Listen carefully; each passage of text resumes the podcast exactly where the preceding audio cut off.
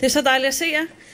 Øh, ja, jeg er gift med Simon, tilfældigvis. Og måske det ikke så tilfældigt, det ved jeg ikke. Og øh, i, ved sidste gudstjeneste, der var det ham, der talte. Og hvis du ikke har hørt den tale, så kan jeg klart opfordre dig til det. Den ligger også på nettet, inde på vores hjemmeside, hvis du har lyst til at høre den. Og den øh, handlede om, at øh, Jesus han øh, gik her på jorden og talte virkelig meget om, at øh, han kom for at give os det evige liv, og at øh, vi får del i det her evige liv. Og det liv, vi kan fordele i, kan vi faktisk fordele i nu. Det er her, det er nu, det er ikke, når vi engang dør. Det evige liv er faktisk her tilgængeligt for os. Og øh, hovedpointen, det er ligesom også, at det liv, som han kommer for at give os, det er ikke øh, bare noget, vi får øh, noget, som springer ud af en relation med Gud, men det er faktisk i relation med ham, at vi får delen i det her evige liv. Men hvordan er det så, vi får del i det her evige liv? Hvordan er det, vi ser Guds rige bryde igennem i vores liv? Hvordan får vi en relation med vores Gud? Det er det, det skal handle om i dag. Og jeg tror rigtig mange af os øh, kan være udfordret af det her, at øh, vi virkelig længes efter at få en relation med Gud, komme dybere med ham og gribe ud efter det liv, som Jesus har at give til os. Men vi ved bare ikke helt, hvordan vi skal gøre. Og har det sådan, så er det min bøn, at øh, du i dag må opleve og fordele det her liv, som han har til os. Og jeg vil lige starte med at bede. Jesus, tak fordi du er her. Tak fordi, at øh, du er faktisk lige her sammen med os. Fordi du ønsker en relation med os. Fordi du har det her liv til os, som du bare vælger ud med. Liv i overflod. Og vi beder sådan om, at vi i dag må få lov til at gribe det her liv, du har til os. Amen. I vinters, der, øh, der oplevede jeg, at, øh, at Gud virkelig sådan ruskede, ruskede i mig. Han ruskede i mig på en måde, som virkelig vendte op og ned på alting. Ikke øh, så meget udenpå, men indeni. Og øh, det foregik sådan, at... Øh, nej, nu ligger den nede i min taske. Nå. Øh, men jeg var i gang med en bog. Det kan være, min assistent vil hente den til mig. Så jeg lige kan vise den. Men det er sådan lidt en øh, anderledes andagsbog, fordi den ikke øh, handler så meget om at studere en hel masse, men den handler meget om øh, relationen med Gud, og øh, min identitet i ham. Og øh, den handler om min relation til ham, mine andre relationer, mine følelser, og hvad det er, som jeg lader Gud tage del i. Og i den her bog, så øh, skal man begynde hver gang, man starter sådan en, øh, en daglig session med to minutter stillhed. Og så skal man sådan forsøge at være stille i to minutter indeni. Og jeg sidder inde i min stue. Der var den jeg sidder inde i min stue og prøver på at være stille i to minutter. Altså to minutter, ikke? Og så sidder jeg og øh, kigger lidt op i loftet, og så får jeg øje på sådan noget spindelvæv med støv i. Kender det? Sådan noget, der hænger lidt og dingler og flager op i hjørnet. Og jeg bliver simpelthen så irriteret. Så jeg kigger på det, og kan ikke rigtig sådan fokusere på noget andet, og tænker, hvorfor er der ikke nogen, der har gjort noget ved det? Det er garanteret også uh, Simons opgave, det der, ikke, uh, det er ham, der støvsuger hjemme hos os. Hvorfor har han ikke gjort noget ved det? Og nu er der en ting, som også skal gøres, og så begynder det ellers bare sådan at skylle ind over mig med alle de andre ting, som også halter derhjemme, ting, som skal ordnes, ting, som jeg ikke er nået rundt om, ting i kirken, jeg skal sørge for, folk, der skal have svaret på ting, ting, som skal forberedes, og bliver mindet om alle de her ting, som jeg kunne blive bedre til, og alt muligt crap, som fylder mit hoved. Og mest af alt, så kalder det jo bare på, at jeg skal rejse mig op og gå i gang og gøre noget ved det. Og de her to minutters stillhed er bare alt andet end sådan indre stillhed. Det er tværtimod bare blevet til indre larm. Og til sidst så besluttede jeg mig så for at sådan stoppe det her indre larm, og så øh, læse dagens tekst. Og øh, den er så øh, fra Lukas 10, 38, øh, fra den der bog. Og der står sådan her. Jesus og hans disciple fortsatte nu deres vandring mod Jerusalem. Undervejs kom de til en landsby, hvor en kvinde, der hed Martha, tog imod dem i sit hjem. Hendes søster Maria satte sig ved Jesu fødder og blev siddende der for at høre, hvad han fortalte. Martha var travlt optaget af at sørge for gæsterne, og hun sagde til Jesus, Herre, er du lige glad med, at min søster har overladt alt arbejde til mig? Sig dog til hende, at hun skal komme og hjælpe mig. Kære Martha, sagde Jesus, du er restløs og gør dig en masse bekymringer. Men noget er vigtigere end andet. Og Maria har valgt det væsentlige. Det skal ikke tages fra hende. Og det er så her, at Gud visker til mig. Anne, du er jo Martha. Du er jo Martha. Du er så optaget af alle de ting, der skal ordnes, ting, der skal gøres. Alle mulige ting, der skal gøres for mig endda. Så meget, at du misser mig. Du formår slet ikke at være sammen med mig, selvom jeg er lige her. Det var det, Gud viskede til mig. Og det slog mig virkelig hårdt. For han er fuldstændig ret, selvfølgelig. Martha, hun er hende her, der ordner alle mulige ting. Hun knokler løs, og hun har jo virkelig god grund til det. Der er jo lige kommet en mand og hans 12 disciple vaden ind ad døren, og de skal garanteret have en masse mad, og det skal helst være lækkert, så hun har været ude og låne modder og skåle og fade, og hun har skulle handle ind og lave mad og rydde op og ordne, ordne, ordne. Og hun sikkert også gerne bare ville gøre, at det blev rigtig godt. Det var ligesom Jesus, der kommer på besøg. Altså, det skulle jo være ordentligt. Og jeg kan så meget forestille mig, hvordan det har været at være Martha. For det var mig, det der. Det er mig, som ikke formår at stoppe med at ordne ting og gøre ting. I stedet for ligesom at opdage, at Jesus han sidder i min stue.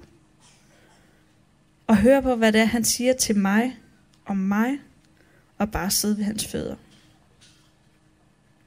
Jeg forstår Martha alt for godt. Jeg forstår hendes frustration over ikke at få hjælp til at ordne alle de her ting.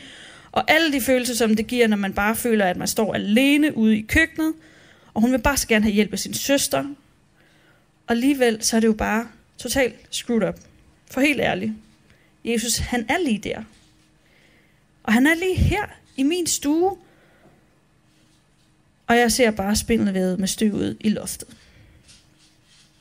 Og jeg kan bare så tydeligt se, hvordan al min larm, hvordan min to-do-liste, alle de her ting, som skal ordnes og præsteres, de står totalt i vejen for min relation med ham. Og endda alle mulige ting, som jeg gør for ham, de står faktisk i vejen til min evne til bare at være sammen med Gud. Sådan en lille smule voldsomt for en præst at erkende. At det, jeg gør for Gud, det faktisk står i vejen for min relation med Gud. Og bare. For dig der er det måske lidt noget andet, der er på spil. Det kan godt være, at det ikke lige er det her med at gøre en hel masse for Gud, der står i vejen for din relation med Gud, og ligesom kunne være sammen med ham. Og måske er det heller ikke øh, det her med at ordne ting. Der er jo nogle mennesker, som aldrig ville opdage spindelværet i loftet, for eksempel. Måske er din Martha-ting lidt noget andet. Måske er det langt mere noget at gøre med, at du har et behov for at holde folk omkring dig glade. Glade for dig. Som øh, gør, at du ikke rigtig formår at være sammen med Gud. Fordi du har travlt optaget med at møde andres behov. Måske er det en eller anden jagt på at opnå noget med livet, som distraherer dig. Det her med at blive til noget. Brænde igennem med din karriere og opnå noget og sætte et aftryk. Måske blokerer det for, at du overhovedet kan være stille med ham. Måske er der helt andre ting, som hiver i dig. En spindelvæv og to-do-lister. Men i sidste ende, så er det noget, der forhindrer dig i at sidde ved Jesu fødder. Nå, men siger du så, Anne, at man bare skal lave ingenting? Er vi så kaldet til at være lænket til en eller anden sofa, og bare lave ingenting resten af vores dage? Nej, det er faktisk overhovedet ikke det.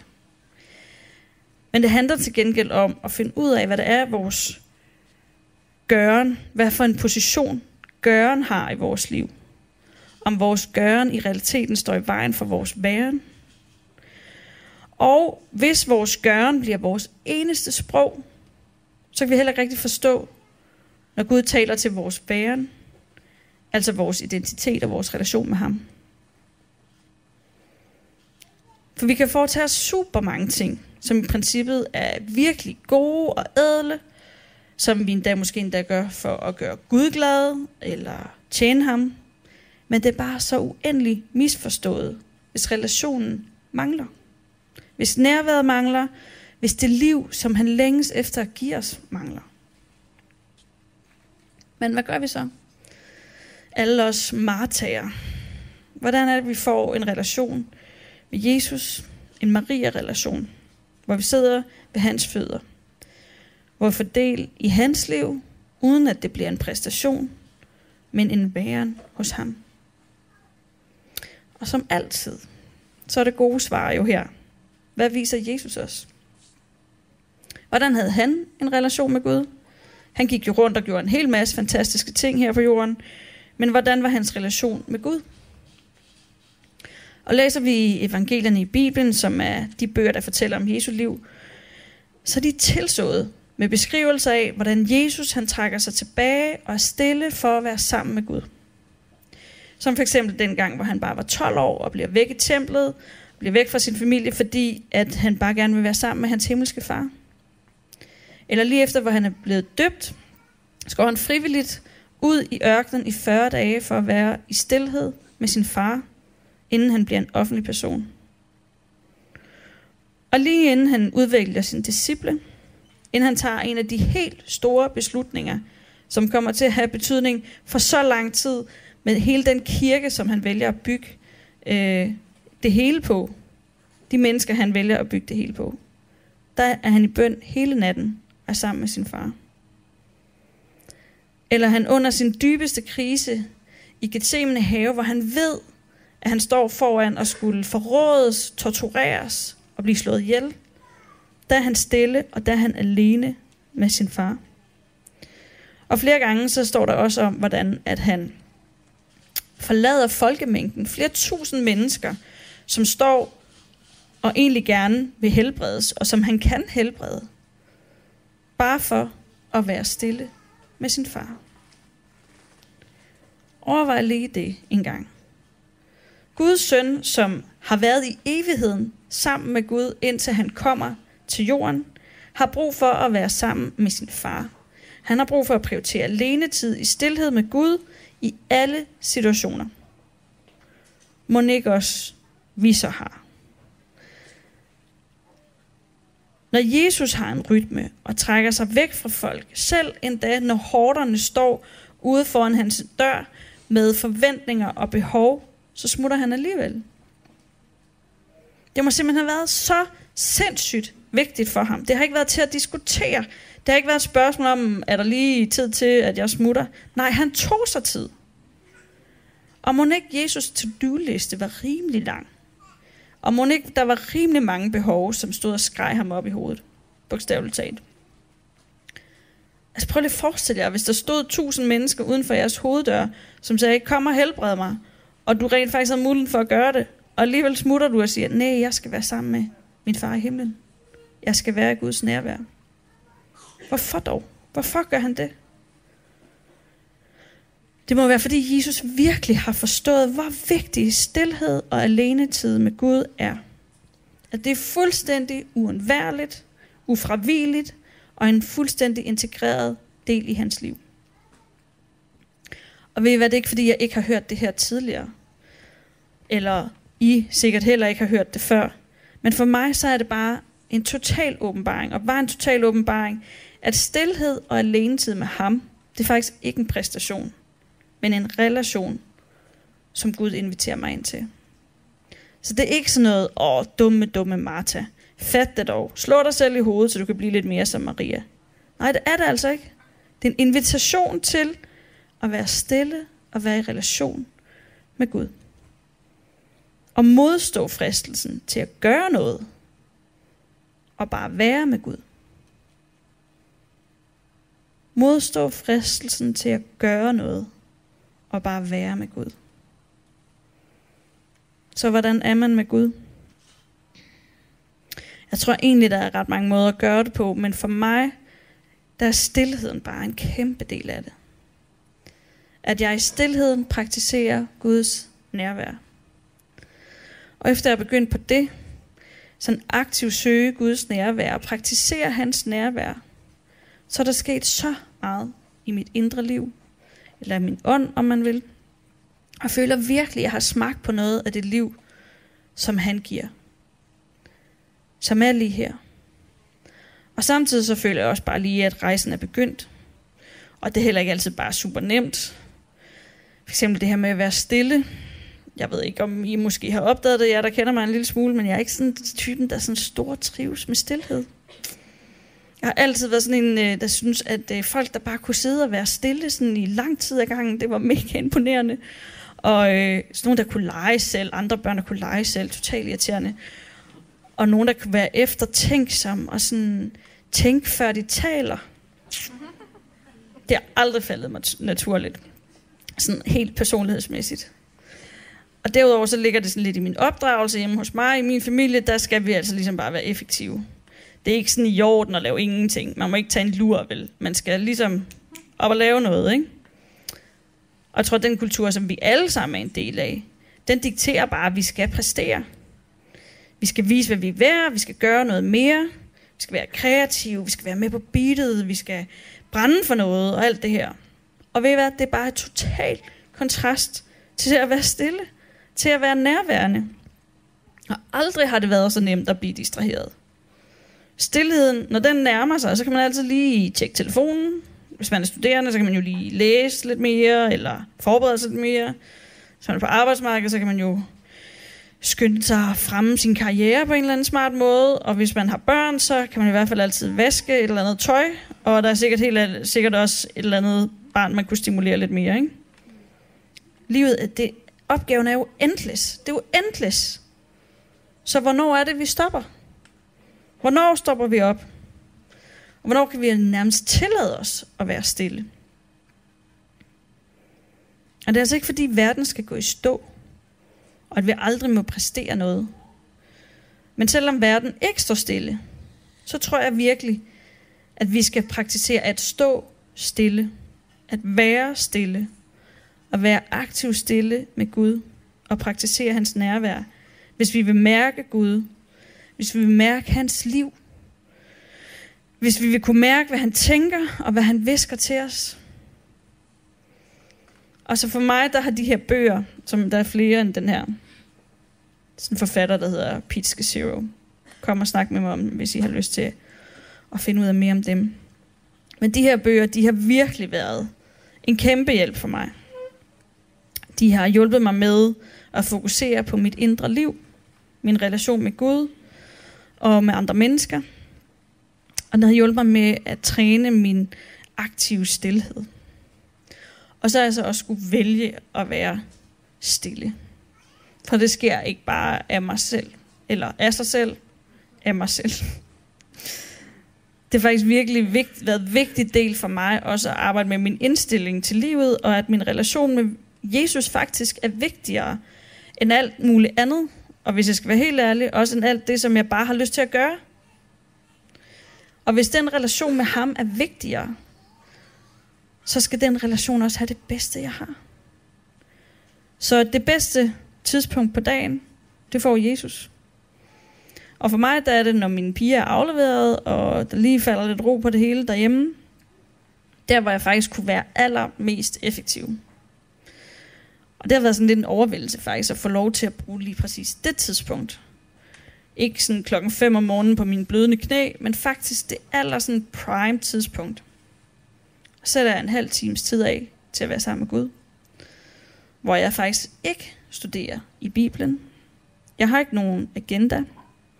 Jeg forsøger ikke at få svar på noget. Jeg forbereder ikke en tale eller sådan noget i den stil. Jeg beder ikke om at få noget. Jeg gør heller ikke noget. Jeg beder ikke for andre. Og det er jo ikke fordi, det er dårlige ting. Det er rigtig godt at bede for andre. Øhm, det er rigtig godt at studere i Bibelen. Men det er faktisk bare ikke det, jeg skal foretage mig lige der. Der skal jeg bare være i min relation med min far. Og Guds nærvær skal være i fokus. Det skal ikke være en præstation eller noget, hvor det handler om at få noget eller om at give noget. Men det skal være det her med at være, som skal fylde. Og så læser jeg en lille tekst, typisk i den der bog, som handler om min relation til Gud og mit indre og andre mennesker. Og i den tekst er der altid et stykke fra Bibelen, et spørgsmål, man kan overveje, en bøn, man kan bede, og så er der sat to minutter stillhed af først og til sidst. Så indeholder den også lidt nogle teknikker til, hvordan man kan hjælpe sig selv, hvis ens tanker de bare sådan kører sted. Jeg har lidt brug for lidt teknikker til. Og så, øh, så om aftenen, når jeg skal sove, så gør jeg det, man på øh, munkesprog kalder en daglig eksamen. Og det er ikke, øh, det er ikke sådan noget, man gør på uni. Faktisk slet ikke. Øh, men det er sådan, at man øh, eksaminerer sin dag sammen med Gud. Og det handler om at først at være sådan taknemmelig, udtrykke taknemmelighed for de ting, som jeg er glad for, som Gud har velsignet mig med. Så gennemgår jeg dagen, sådan, prøver på at tænke på tidspunkter, hvor Gud var til stede, øh, men også tidspunkter, hvor jeg måske missede, at han var der. Og så giver jeg opmærksomhed til mine følelser, og prøver på at lytte til Gud, hvad det er, han har at sige ind i dem, hvad der var sket i løbet af dagen. Så beder jeg om tilgivelse, og så beder jeg om noget til at være mere tilgængelig for Gud, som jo elsker mig. Det er min rytme. Det er måden, jeg praktiserer Guds nærvær på. Og det er ikke som sådan sådan en åndelig oplevelse, jeg søger, selvom det godt kan være det. Men det er stillheden og væren med Gud, som jeg søger. Og det er også en måde, at jeg lader mig være kendt over for Gud. Fordi mine følelser, de afslører mit inderste. Og dem går jeg på opdagelse i sammen med Gud. Sådan så han kan kende mit inderste. Og det er jo ikke, fordi han ikke allerede kender mig. Han kender mig bedre end nogen som helst anden. Bedre end jeg selv gør. Men når jeg giver mig selv til kende på den her måde, så kan han vise mig, hvordan han ser mig.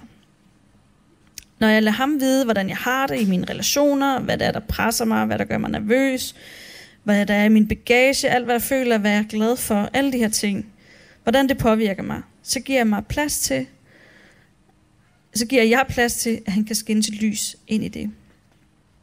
Så hans liv kan gennemstrømme det hele. Og jeg lover jer, der er sket så meget i mit indre liv, siden jeg startede på det her. Der er så meget, der er blevet forvandlet. Det er som om, at jeg i hans nærvær har fået blik for alle mulige ting, som har holdt mig nede, som jeg har været bundet af, smerte, som han bare gerne vil sætte mig fri fra. Ting helt tilbage fra min barndom, ting, som påvirker mine relationer, adfærd, som bare ikke fører liv med sig, destruktive tankemønstre om, hvem jeg er, præstationspres, ting, han ønsker bare at sætte mig fri fra. Som når jeg lægger det foran ham, så kan han tage det, og han kan give mig hans liv i stedet for. Og er jeg ikke sådan rigtig færdig med det, eller hvad man skal sige. Desværre, det er måske meget godt. Men jeg kan godt nogle gange blive sådan helt flov over, at jeg er 37. Burde jeg ligesom ikke være færdig med noget af alt det her gejl? Hvorfor har jeg ikke bare mere grundfæstet i min identitet i Gud? Hvorfor har jeg ikke bare noget større selvværd? Hvorfor kan jeg ikke bare modstå verdens forventninger og det pres, der følger med bedre? Og hvorfor er det først nu, at Gud viser mig alt det her? Og det er som om, der bare hele tiden er et nyt lag. Det der løg der, der har flippen bare et nyt lag hele tiden. Og der er hele tiden et eller andet, som jeg opdager, at det har faktisk ikke givet Gud adgang til før. Men der er noget, han gerne vil vise mig. Og jeg bliver nok ikke færdig forløbig. Og faktisk er det jo egentlig også ret hårdt arbejde. Det her med at se på sig selv og prøve at kende lidt mere om, hvem man er. Men når det er Guds nærvær, og det ikke længere er mine egne tanker, mine egne idéer, eller et eller andet andet verdensbillede, som skal fortælle mig, hvem jeg er, men når det er ham, når det er ham, som elsker mig, som fortæller mig om det. Ham, fra, hvorfra alt godt kommer. Ham, som er kærlighed. Når det er ham, der fortæller mig, hvem jeg er, så får jeg lov til at smage det der liv i overflod. Og når jeg afsætter min prime time til Gud, hvor jeg ellers kunne have været åh så effektiv, og have præsteret åh så godt, så sætter man faktisk også i en position, hvor jeg lader mine handlinger fortælle mig selv, at det jo faktisk ikke handler om mig. det handler faktisk ikke om mine præstationer. Det er ikke det, der er det vigtige. Det er alligevel Gud, det hele er op til. Og jeg er hans barn. Og min relation med ham, den er bare så langt vigtigere end alt andet. Og jeg kunne sige så meget mere om alt det her. Jeg kunne tale meget lang tid om det her med at sætte tempoet ned for at være sammen med Gud. Om stillhed, om at holde sabbat, hvordan vi skaber en rytme, hvor vi inviterer Guds nærvær ind i alting, hvordan vi praktiserer hans velsignelser i vores liv, hvordan vi får smagen af ham i vores liv mere frem. Altså alle de ting, vi elsker. Være sammen med gode venner, spise god mad, gå på museum, hvis man er til sådan noget, eller være i naturen. Hvad det nu er, som virkelig forfrisker ens sjæl. Hvordan at det bliver den måde, man får Gud med ind i alle de her ting. Jeg kunne sige meget mere om det her med at lytte til ens følelser, om at blive sunde følelsesmæssigt, for at kunne blive sund åndeligt. Eller det her med at bringe sig selv ind foran Gud, og lade sig være kendt af ham, så han kan bringe sit liv ind i alle områder af vores liv. Det er til mange taler. Det kunne vi snakke rigtig lang tid om. Det kommer sikkert også noget af det i hvert fald. På en eller anden måde, så er det bare så ufattelig enkelt. Og alligevel så svært. For vi kan sidde der i vores stue og misse, at han er der. Han er lige der, men han er så nem at misse. Og derfor så tror jeg også, at det er noget, vi skal gøre sammen. Jeg tror, at vi sammen skal være på vandring i forhold til de her ting. At vi skal søge vores individuelle veje i fællesskabet. Og vise os, hvordan det er. Jesus viser os vejen til livet med Gud. Men jeg vil slutte af for i dag med en, øh, en sidste ting, inden vi skal have nadver sammen. Øh, her den anden dag, der sappede jeg sådan lidt rundt på fjernsynet, og så så jeg øh, et program om selvmord, hvor Anders Lund Madsen han øh, interviewer forskellige mennesker, som har haft selvmord tæt ind på livet. Og øh, der er den her fyr i 20'erne, som fortæller om hans fars selvmord, og hvordan det skete. Og så spørger øh, Anders ham, om han ikke er bange for en dag selv at få så mørke tanker, og selv forsøge selvmord. Og den her fyr, han svarer, at han mest af alt bare er bange for den dag, hvor han kommer til at kede sig. Hvor han ikke bare kan lukke øh, alle tankerne ude med travlhed, men hvis der en dag bliver stille, og han kan mærke det hele, om det hele så bare vil overvælde ham. Og det er jo en helt enormt trist historie. Jeg har så ondt af den her fyr, som bærer rundt med så stor smerte, og som ikke ser nogen anden udvej end bare at holde sig travl for at undgå stillheden. Af frygt for, hvad han vil møde i stillheden. Og uden at jeg nogensinde har prøvet lignende smerte, så kan jeg faktisk godt relatere til ham, og den her frygt, han har for, hvad der vil møde ham i stillheden. For en ting er, om vi overhovedet kan finde ud af at være i stillheden. Noget andet er, hvad vi finder i stillheden. Og det kan være, at du i løbet af den her tale i dag tænker, jamen vil jeg overhovedet finde Gud i stillheden? Måske tager du slet ikke opsøge stillheden. Af frygt for, hvad det er, du finder der, eller måske ikke vil finde. Og hvis det nu prikker til noget af dig, så vil jeg rigtig gerne bede for dig. Og jeg tror virkelig også bare, at der er noget på spil her. For der er nogen, der er virkelig interesseret i at forpure, at vi nogensinde skal få del i det liv, som Gud har at give os. Som gerne vil distrahere os, få til at give op, skræmme os og gøre os bange, så vi ikke bliver skuffet. Fordi vi aldrig kommer i gang. Og ved I hvad, det er bare altid sindssygt grænseoverskridende at gå ind i en relation. Det er det altid. Der er altid en risiko for afvisning. Det her med at sige, her er jeg, det her det er mig, hvad har du at sige om mig? Det er sindssygt grænseoverskridende. Jeg vil bare sige, Gud han længes efter at mødes med dig. Efter en dybere relation med dig. Men jeg vil gerne bede for dem, der mangler mod til at begive sig ind i en relation med Jesus. Enten det er for første gang, at du aldrig før har inviteret Jesus ind i dit liv, eller det er ind i en dybere relation, og du længes efter at smage mere af hans liv. Jeg vil gerne bede for os, som har brug for